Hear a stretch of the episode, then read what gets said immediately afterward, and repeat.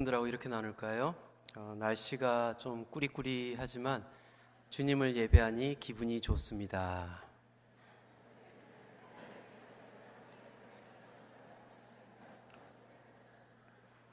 또 이렇게 얘기합시다. 옆에 앉아 계셔서 기분이 또 좋습니다. 예, 오늘부터 선교적인 삶에 대해서 말씀을 3주간 아, 저 또 박상원 목사님, 이재남 목사님 이렇게 말씀을 나누게 되었습니다. 이 주제를 가지고 우리가 성경 공문을 어디 성경 본문을 어떤 본문을 사용할까라고 얘기를 했는데 박성원 목사님께서 베드로전서의 말씀을 가지고 우리가 좀 얘기를 나누는 게 좋겠다라고 말씀하셔서요. 아, 비슷한 종신 배씨 저가 먼저 시작을 하고요. 그리고 다음 주에는 박성원 목사님 그리고 9월 1일에는 이재남 목사님께서 말씀을 전하, 전해 주시겠습니다. 이사야서를 했으면 이재남 목사님께서 먼저 시작을 하셨을 텐데 베드로설에서 제가 먼저 시작을 하게 되었습니다. 이 삶의 경륜이 있는 분들께서 간혹 이런 말씀을 하세요. 인생은 바람과 같다. 또 인생은 나그네와 같다라고 이야기를 합니다. 아, 아주 김범용 씨가 이런 말씀을 하셨어요. 그대 이름은 바람, 바람, 바람, 왔다가 사라지는 바람. 그런 것 같습니다. 저도 이렇게 나이가 들면서 예전에는 책상에 필기용품이 더 많았는데 서랍을 열어보면 이제 약통이 하나씩 하나씩 늘어감을 통해서 아, 인생은 바람과 같다. 벌써 내가 이제 50대를 바라보면서 가고 있구나라는 것을 볼 때 인생은 바람과 같고 또 인생은 나그네와 같다라는 것을 아, 보게 됩니다. 이 나그네라는 말은 세상에서만 쓰는 것이 아니라 성경을 볼 때 종종 드러나는 것이 흩어진 나그네다 또 나그네다라는 그러한 말이 종종 성경의 말씀을 통해서 어, 보게 됩니다. 그렇다면 이 흩어진 나그네가 무엇, 무엇을 이야기를 하고 있고 또 특별히 베드로서를 보게 되면 이 수신자인 흩어진 나그네다라고 표현을 하면서 하나님께서 하시는 그 역사가 흩어진 나그네를 통해서 역사가 되어진다라고 말씀을 하고 있습니다. 먼저 우리가 베드로, 베드로서의 배경 또 왜 이러한 흩어진 나그네라는 단어를 사용하고 있는가라는 것을 우리가 알기 위해서는 베드로서의 배경을 잠깐 볼 필요가 있는데 이 초대교회 상황은 이 이상한 그 삼각관계에 있는 것을 보게 돼요. 이 정치적으로 군사적으로 또 이렇게 꽉 쥐고 있었던 어, 정, 있었던 이 로마라는 어, 이러한 나라 밑에 또 유대교로서 또 유대인의 어떠한 그, 그 아이덴티티를 가지고 이제 자기들의 독립을 기회를 바라보고 있었던 그러한 유대인들도 있었고요. 또 그 와중 속에서도 예수 그리스도의 복음을 전하기 위해서 또 여기 눈치도 봐야 되고 저기도 눈치도 봐야 되는 그러한 입장에 있었던 그리스도 공동체도 있었다라는 것을 보게 됩니다. 로마의 정치가 어디로 가느냐에 따라서 이 소수 민족들 유대인과 그리스도 공동체는 거기에 따라서 어, 피해를 볼 때가 있고 또 이득을 볼 때가 있었다라는 것을 초대교회 상황을 통해서 우리는 보게 됩니다. 예를 들어서 이제 사도행전 18장을 보게 되면 로마 안에서 어, 그 그때 총독 있었던 글라디오 황제가 이러한 칙령을 내리게 됩니다. 이 로마 안에 있던 모든 유대인들은 로마에서 나가라라고 칙령을 내리게 되고요. 그와 함께 이제 도피를 해서 나왔던 브리스길라와 아굴라라는 인물이 있었다라는 것을 보게 됩니다. 글라디오 황제 이후에 이제 네로가 주후 54년경부터 이제 정권을 잡게 되는데 이제 64년경에 로마에 아주 큰 일이 생기게 됩니다. 이 로마 마차 경기장 옆에 있었던 상점 중에 하나가 불이 나게 되고요. 가볍게 생각했던 이 불은 로마 전체 아, 도시를 도시에 번지게 되며 로마 도시의 3분의 2를 태우게 되는 그러한 큰 화재가 일어나게 됩니다. 그때 네로 황제는 그것의 책임을 그리스도인들이 이렇게 했다라고 그 책임을 그리스도인들에게 물으면서 많은 그리스도인들을 잡아다가 이제 죽이고 또한 그 감옥에 집어넣는 일이 생기게 됩니다. 그 와중 속에 잡혀왔던 베드로 또 사도 바울도 그 비슷한 시기에 들어오게 되었고요. 그 후 몇 년 있다가 이제 베드로는 로마에서 순교를 하게 됩니다. 즉 이 베드로 전서는 64년 경과 그리고 베드로가 순교했던 그 사이 아마도 64년경에서 66년경 그 사이에 쓰여졌던 서신서라고 보게 되고요.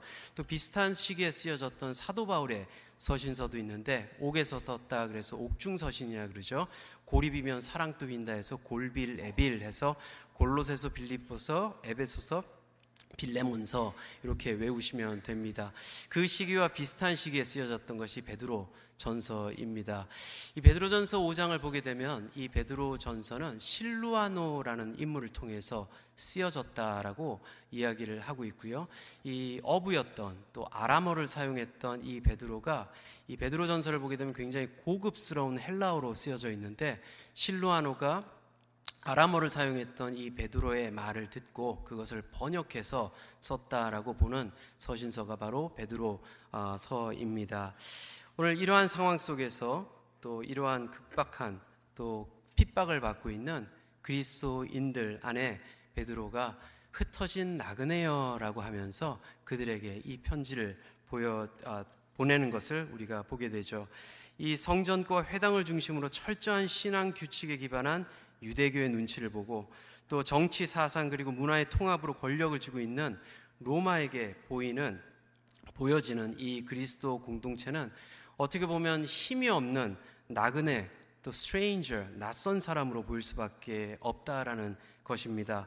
그런데 이렇게 세상적인 눈으로 바라볼 때는 목적이 없고 힘이 없고 그리고 흩어진 낯선 나그네와 같은 삶을 살아가지만 하나님의 관점, 하나님의 경륜으로 바라볼 때는 분명히 이 낯선 사람들의 길은 하나님께서 선택하신 길이고 하나님께서 인도하시는 길이고 또 하나님의 복을 나누시기 위해서 하나님께서 준비해 놓은 길이다라는 것을 보게 됩니다.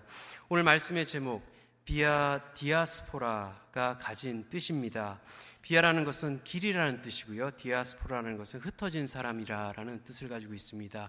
즉 흩어진 사람의 길로 행하시는 하나님의 경륜, 하나님의 뜻, 또 하나님께서 이루어 주시는 크나큰 하나님의 비전이 있다라는 것을 이 흩어진 사람들의 길을 통해서 오늘 보여주고 있습니다. 그렇다면 이 흩어진 사람들의 길이 무엇이고 또 이것을 통해서 하나님께서 어떠한 역사를 하시는지 짧게 한번 나눠보도록 하겠습니다. 먼저 디아스포라의 길은 선택된 길이다라는 것을 보게 됩니다. 이 비아 디아스포라는 chosen way 하나님께서 선택해 주신 길이다라는 거죠. 2절 말씀 우리 함께 봉독하도록 하겠습니다. 시작. 하나님 아버지의 미리 아심을 따라 성령의 거룩하게 하심으로 순종함과 예수 그리스도의 피 뿌림을 얻기 위하여 택하심을 받은 자들에게 이 소아시아에 흩어진 나그네들 하나님의 목적을 위해서 택함을 받았다라고 이야기를 하고 있습니다. 이 나는 걱정과 두려움 그리고 어려움을 어려움 때문에 도망을 했다라고 생각했는데 또 그것 때문에 도피를 했다라고 흩어졌다라고 생각을 했는데 하나님께서는 그 길을 통해서 하나님의 뜻을 이루고자 그 길을 선택하셨다라고 말씀을 하고 있는 것이죠. 우리가 성경을 볼 때에 나그네 삶을 살아가는 사람들이 참 많이 있습니다. 특히 구약 성경을 보게 되면 이삭이라는 인물이 있어요. 아브라함 또 나그네 길을 살았고 그의 아들이었던 이삭도 나그네 길을 살게 됩니다. 그런데 창세기 26장을 보게 되면 이러한 일이 일어나게 돼요. 이삭의 아버지가 팠던 그 우물들을 쫓아가면서 그 우물들을 다시 파고 있는 것을 보게 됩니다. 그 갔던 길, 또 방해를 받게 되면 다시 이주를 해서 또 우물을 파게 되고요. 그것이 계속해서 반복이 되다가 이제 이삭이 부엘세바라는 곳에 도착을 하게 됩니다. 근데 그 부엘세바에 도착을 해서 하나님께서 이삭을 만나 주세요. 만남을 통해서 다시 하나님과 교제가 시작됩니다. 그 교제를 통해서 하나님께서 인도해 주시는 그 길이다라는 것을 이삭은 분명히 하나님의 언약을 통해서 받게 됩니다.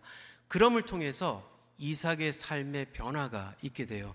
그 전까지는 가는 곳 곳마다 우물을 먼저 팠는데 부엘세바에서 하나님을 만난 이후의 성경은 이렇게 얘기를 하고 있습니다. 이삭이 그곳에 재단을 쌓고 여호와의 이름을 부르며 장막을 쳤더니 종들이 우물을 팠더라라고 이야기를 하고 있어요.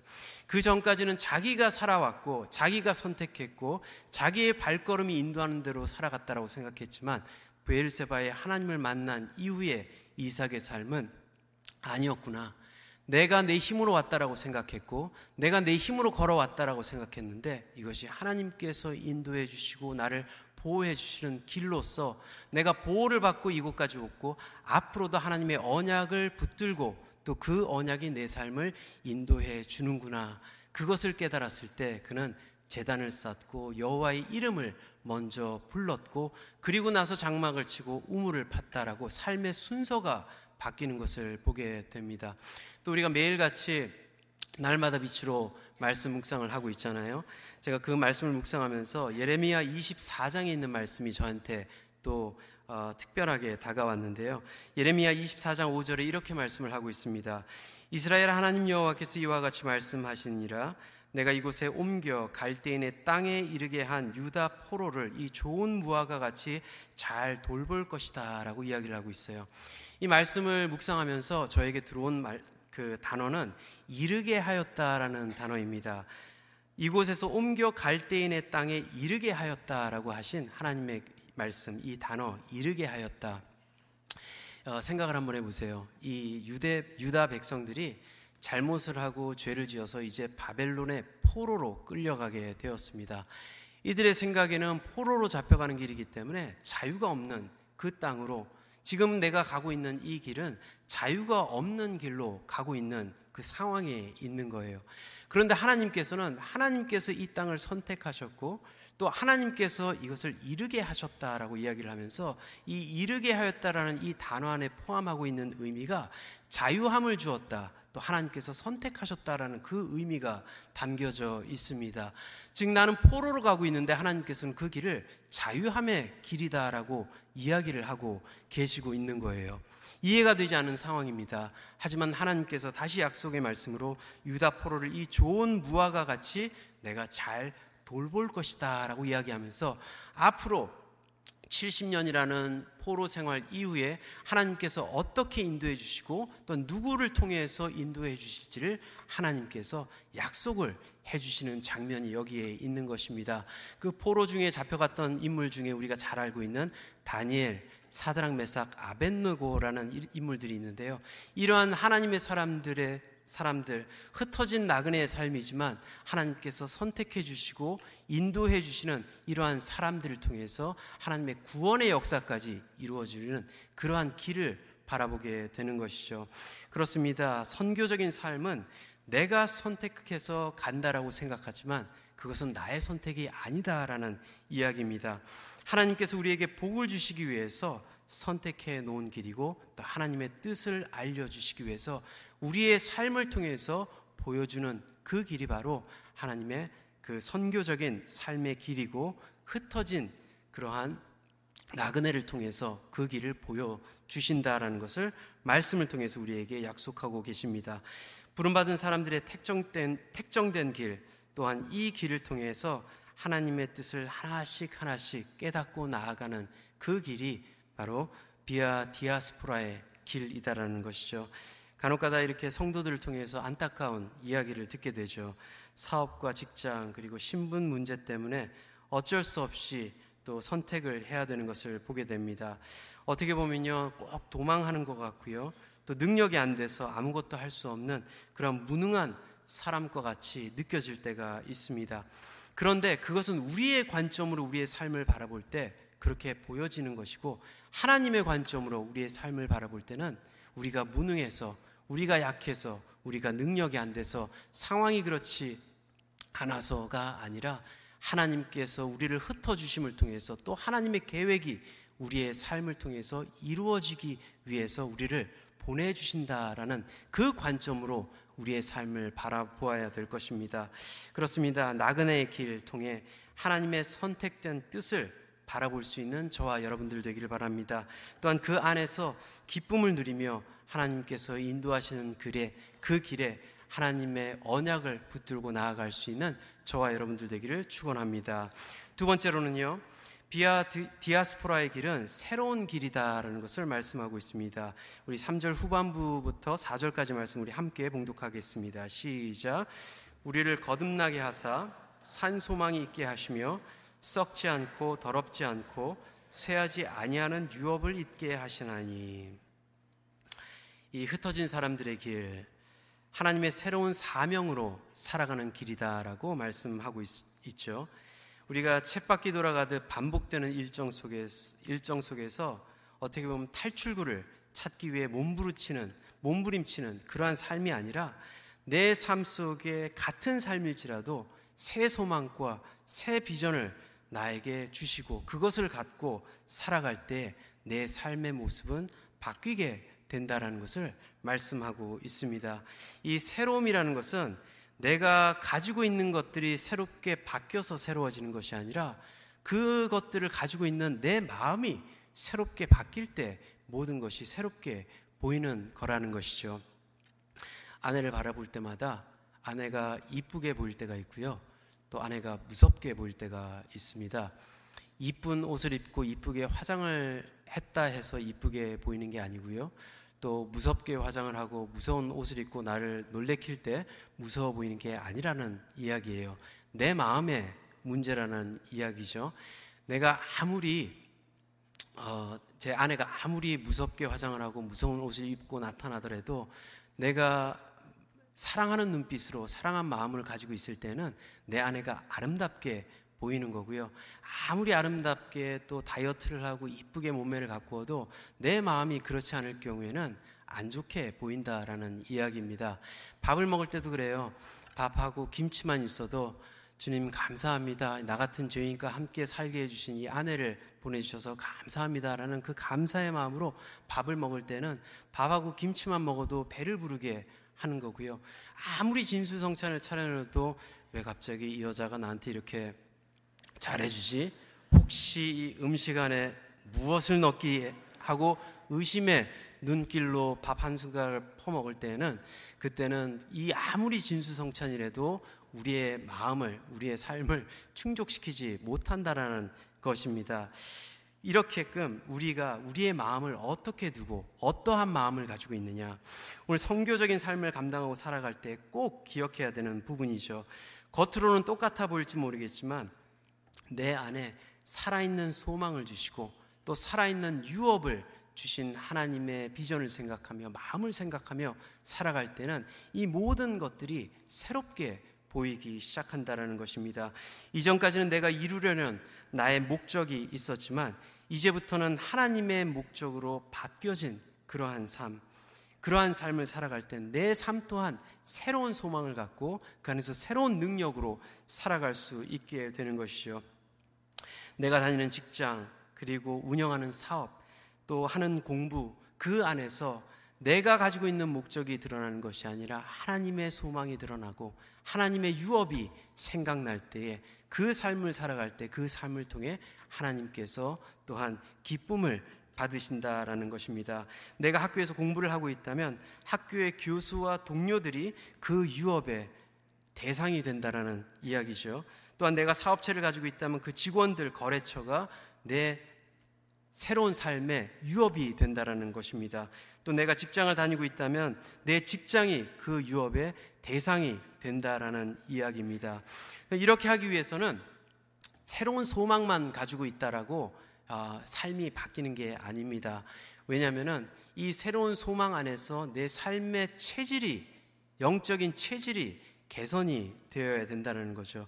내 생각과 마음도 새롭게 되어야 되지만 내 습관, 특히 영적인 습관이 바뀔 때에 이 살아있는 소망이 내 유업으로 하나님의 유업으로 내 삶에 정착될 수가 있다라는 것입니다.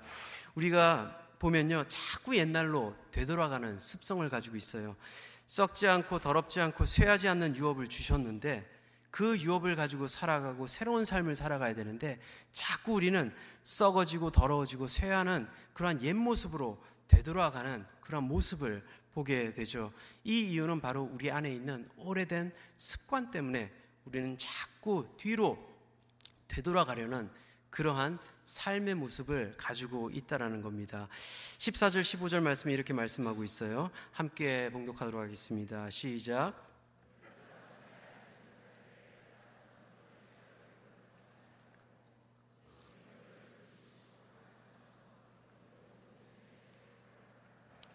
아멘. 그렇죠. 너희 사욕을 본받지 말고 거룩한 우리를 부르신 거룩한 이처럼 너희도 모든 행실에 거룩한 자가 되라. 우리 체질, 영적인 체질을 바꾸라라는 말씀을 하고 있습니다. 제가 신학교 다닐 때 여름에 intensive course를 하나를 택한 적이 있는데요. 어, 말씀과 묵상이라는 주제를 가지고 이제 일주일 동안 intensive course가 진행됐습니다. 나이가 한 60 정도 되신 이제 외국 목사님께서 오셔서 교수님께서 오셔서 이제 일주일 동안 말씀과 묵상에 대해서 어, 인텐시브 코스를 이제 진행해 주셨는데요. 이분이 말씀 묵상을 얼마나 많이 하냐면 저도 이제 한국 목사님들이나 한국 분들 말씀 그 많이 하시잖아요. 외우는 것도 많이 하시는데 이분은 제가 봤을 때 와 이렇게 말씀을 많이 외우고 묵상을 하나라는 그러한 그 놀라움을 가질 정도로 말씀 묵상을 많이 하시는 분이셨습니다. 이분은 걸어 다니실 때마다 모든 사물을 보고 하나님의 은혜를 적용을 하시는 분이세요. 클래스 때 얼마나 우리가 놀랐냐면은 어떤 학생이 질문을 했어요.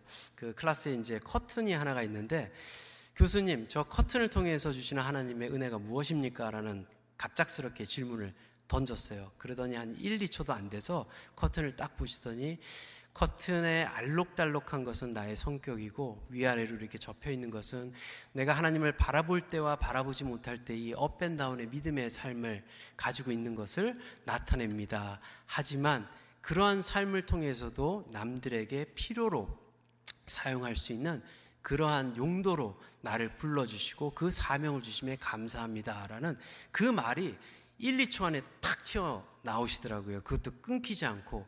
그것을 봤을 때, 야, 나도 어떻게 하면은 이 마이크를 바라보고, 저 스피커를 바라보고, 저 옆에 계신 분을 바라보고, 어떻게 그러한 은혜에 하나님을 경험하는 하나님의 그 묵상의 말씀이 나올 수 있을까 힘들더라고요. 이번 여름에 좀 체질 개선을 하기 위해서 뭔가를 시작을 했어요. 보통 이제 교회 와가지고 말씀 그 날마다 빛으로 말씀을 묵상을 하고 아 좋은 말씀이지 하고 이제 마쳤는데 이번에는 이 날마다 빛으로를 이제 설교 준비하듯이 한번 묵상을 하면서 써보도록 해보자라는 결단을 했습니다. 그래서 이제 여름 방학이 시작해 이제 쭉 시작했어요. 너무 어려워요. 왜냐하면은 이 삶의 priority가 있잖아요. 1, 2, 3, 4가 있는데 4번을 1번으로 올리려고 하니까 이 번호만 바뀌는 게 아니에요. 삶 전체가 뒤틀어지는 거예요. 이제 전에는 잠깐 사무실에 와가지고 먼저 말씀 묵상을 하고 그 하루에 있을 일들을 생각하면서 그 일들을 어떻게 해나갈까라는 묵상 속에서 하루를 지냈습니다. 그때 일은 잘 돼요. 그렇죠? 그런데 이제 방학 들어와서 말씀 묵상 중심으로 내 삶을 인도해 보자라고 생각하니까는 하루 종일 말씀을 묵상을 해야 되는 거예요. 그러니까 다른 일들이 손에 잡히질 않는 거예요. 처음 하루 너무 힘들었고요. 일주일도 힘들었어요.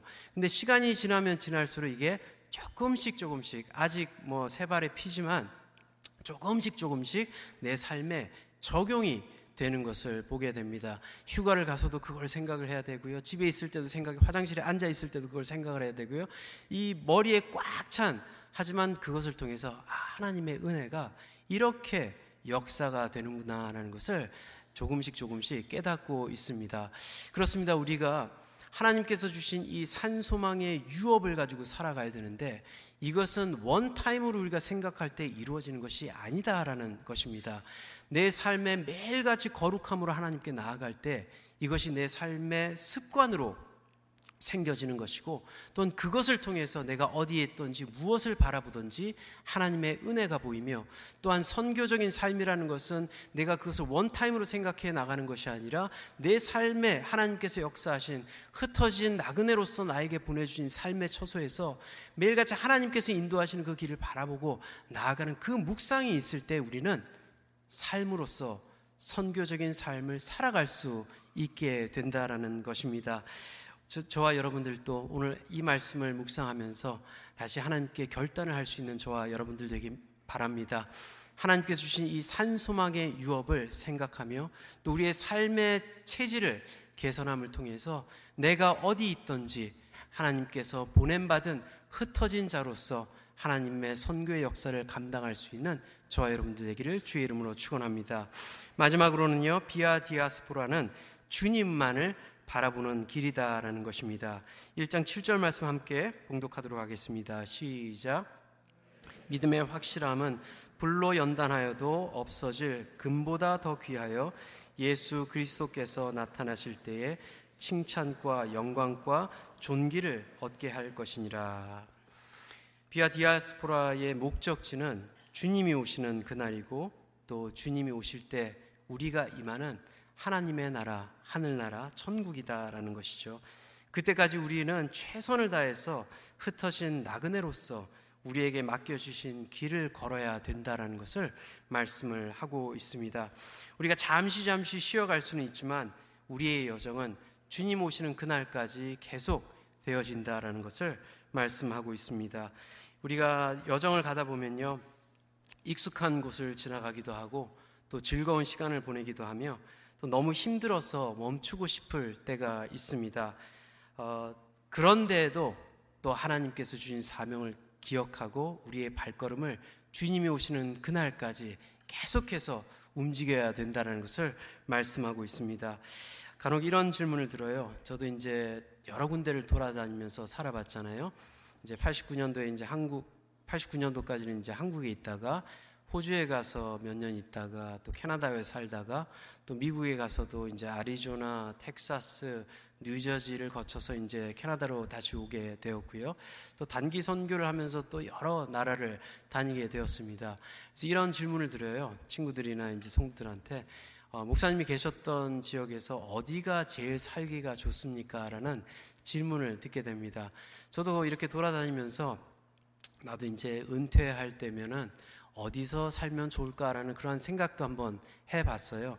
어, 아리조나 살 때는 플래그스태프라는 곳이 아주 좋더라고요. 아리조나에서 한 2시간 반 정도 올라가게 되면 세도나라는 지역이 있고요. 거기서 올라가게 되면 어, 산지예요, 거기. 산지인데 밑에서는 골프를 치고 위에서는 스키를 타는 그러한 아주 그 좋은 지역입니다. 거기도 한번 살아볼 만 하고요. 또 휴스턴 같은 경우에는 아주 저렴해요 모든 것이. 집값도 싸고 뭐도 해서 생활비가 많이 안 들기 때문에 은퇴하고 이제 살기 아주 좋은 것이고 또 뉴저지는 봄 여름 가을 겨울이 다 있고 또 산도 있고 옆에 바다도 있고 강도 있고 환경이 아주 좋습니다. 또 토론토는 이제 가족들이 있어서 너무 좋고요. 또 좋은 이런 교회가 있어서 세상에 하나뿐이 없는 뭐 너무 좀 과장된 말이지만 이 큰빛교회 같은 교회가 있어서 너무 좋고요. 하지만 여러 군데 살아보고요. 또 여러 군데를 생각해 봐도 어디든 내 마음을 충족시키는 곳은 아무 데도 없다라는 이야기예요. 뭐 한편으로는 이게 좋다 하지만은 다른 편으로는 또 나쁜 점들도 있고요. 또 이런다 보니까는 이제 다니다 보니까요.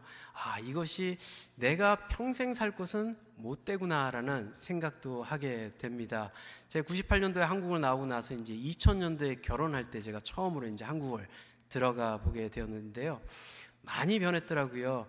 예전에는 이제 미국에서 왔다 그러면 와 막 이렇게 봤는데 그때 이제 미국에 들어가니까는 그때 이제 미국에 들어가는 사람들은 이제 촌 사람들 거의 이제 그 미국에 온 사람들 알더라고요. 제가 한 번은 이제 목욕탕에 가서 때를 미는데 때 미는 아저씨가 막 때를 미면서 화를 내요. 아저씨 미국서 왔죠? 그러면서 막 이렇게 때가 하도 많이 나오니까 한국 계신 분들은 이제 일주일에 한 번씩 목욕탕 가서 때를 미시는데 미국 살면서 캐나다 살면서 뭐 목욕탕에 가서 언제 우리가 때를 밀어요? 아, 집에서 그냥 뭐 이렇게 아내가 등 밀어주고 또 더럽다고 안 밀어주고 이제 그 나이가 그렇게 됐는데 그래서 그때 이제 한국 가가지고 때를 미니까 뭐 금방 알더라고요. 그러면서 느꼈죠. 아 내가 여기 살 때를 못 되는구나. 아, 예 그걸 느꼈습니다. 이렇게 우리의 마음을 충족시키는 곳이 없다라는 거예요. 이런 거 같은 것 같아요. 어, 하루는 이제 냉면을 먹으러 가자. 그 어느 식당에 파는 이제 괜히 광고가 될 수 있기 때문에 어느 식당이라는 얘기는 못 해드리고요. 어느 식당에 파는 냉면을 먹으러 가자. 그래서 가족들이 이제 준비를 해서 이제 먼 길을 갔습니다. 근데 그날따라 그 식당 문을 닫은 거예요. 그래서 아 이걸 어떻게 하나 냉면 먹으러 왔는데 그럼 냉면은 먹어야 되잖아요. 그래서 이제 옆에도 뭐 냉면이 괜찮다 그래서 가서 이제 먹었어요. 먹었더니 그 맛이 아니에요. 내가 원했던 맛이 아니에요. 그래서 아 이게 아니다. 그러면서 이제 오면서 또 햄버거를 한번 사 먹어볼까? 햄버거를 먹어도 아니에요. 배는 점점 불러오는데 내 입맛은 충족시키지 못한다라는 이야기예요. 믿음의 삶도 그런 것 같아요. 우리가 영적으로 채움을 받아야 되는데 이것을 자꾸 세상적으로 채우려고 노력하는 이 나그네의 삶을 살다 보니까 우리가 잘못된 삶을 살아갈 때가 있다라는 이야기입니다. 우리가 하나님께서 원하시는 삶은 주님을 바라보며 주님이 오시는 그날 우리가 영원히 함께 살 천국을 소망하며 살아야 되는데 우리의 관심과 우리의 생각과 우리의 열정은 이 세상에 있기 때문에 이 허전한 영적인 부분을 하나님 것으로 채우지 아니하고 세상적으로 채울 때는 그 허전함이 채워지지 않고 살아가는 우리의 모습을 보게 된다라는 것입니다. 이 세상의 소유문, 세상의 욕망으로 채우려 해도 그것은 채워지지가 않습니다. 왜냐하면 내가 천국을 소망할 때 그것은 채워지는 것이고 주님이 다시 오시는 그날에 우리의 영적인 삶이 완전하게 채워지기 때문입니다. 그렇기 때문에 우리는 주님을 소망하며 주님이 다시 오실 그날을 생각하며 흩어진 나그네 삶을 살아가게 되는 것이죠. 주님이 오실 그날, 나에게 주실 그 영원한 상급을 생각하며 내가 열심히 오늘 또 내, 내 발자, 내 발을 한, 발, 한 발자국 한 발자국 디디면서 주님께서 가신 그 길을 쫓아가는 그 삶이 바로 흩어진 나그네의 삶이다라는 것을 말씀을 하고 있습니다. 달리기 선수가 피니싱 라인을 통과할 때 경기를 완주했다라고 이야기를 합니다. 그와 마찬가지로 주님이 오시는 그날까지 비아 디아스포라의 삶은 예수님을 그 삶을 통해서 예수님을 드러내고 또 주님이 오시는 그날을 기대하며 살아갈 수 있는 저와 여러분들 삶 되기를 주의 이름으로 축원합니다. 말씀을 정리합니다. 여러분들은 어떠한 길을 걸어가고 계십니까? 흩어진 나그네로 선택받은 우리들 주님이 오시는 그날까지 부름받은 길을 기쁨과 소망 안에서 신실히 걸어갈 수 있는 저와 여러분들 되기를 바랍니다. 또한 우리에게 맡겨주신 이 성교적인 삶, 흩어진 나그네의 삶을 통해서 잘 감당하며 또한 그 삶을 통해 주님께 모든 영광 드릴 수 있는 저와 여러분들 되기를 바랍니다. 더욱더 자세한 내용은 다음 주에 박성원 목사님께서 계속 말씀 전해 주시겠습니다. 이제 함께 기도하면서 오늘 받은 말씀을 함께 묵상하며 하나님께 또 나아갈 수 있는 시간 되기를 바랍니다. 그렇습니다.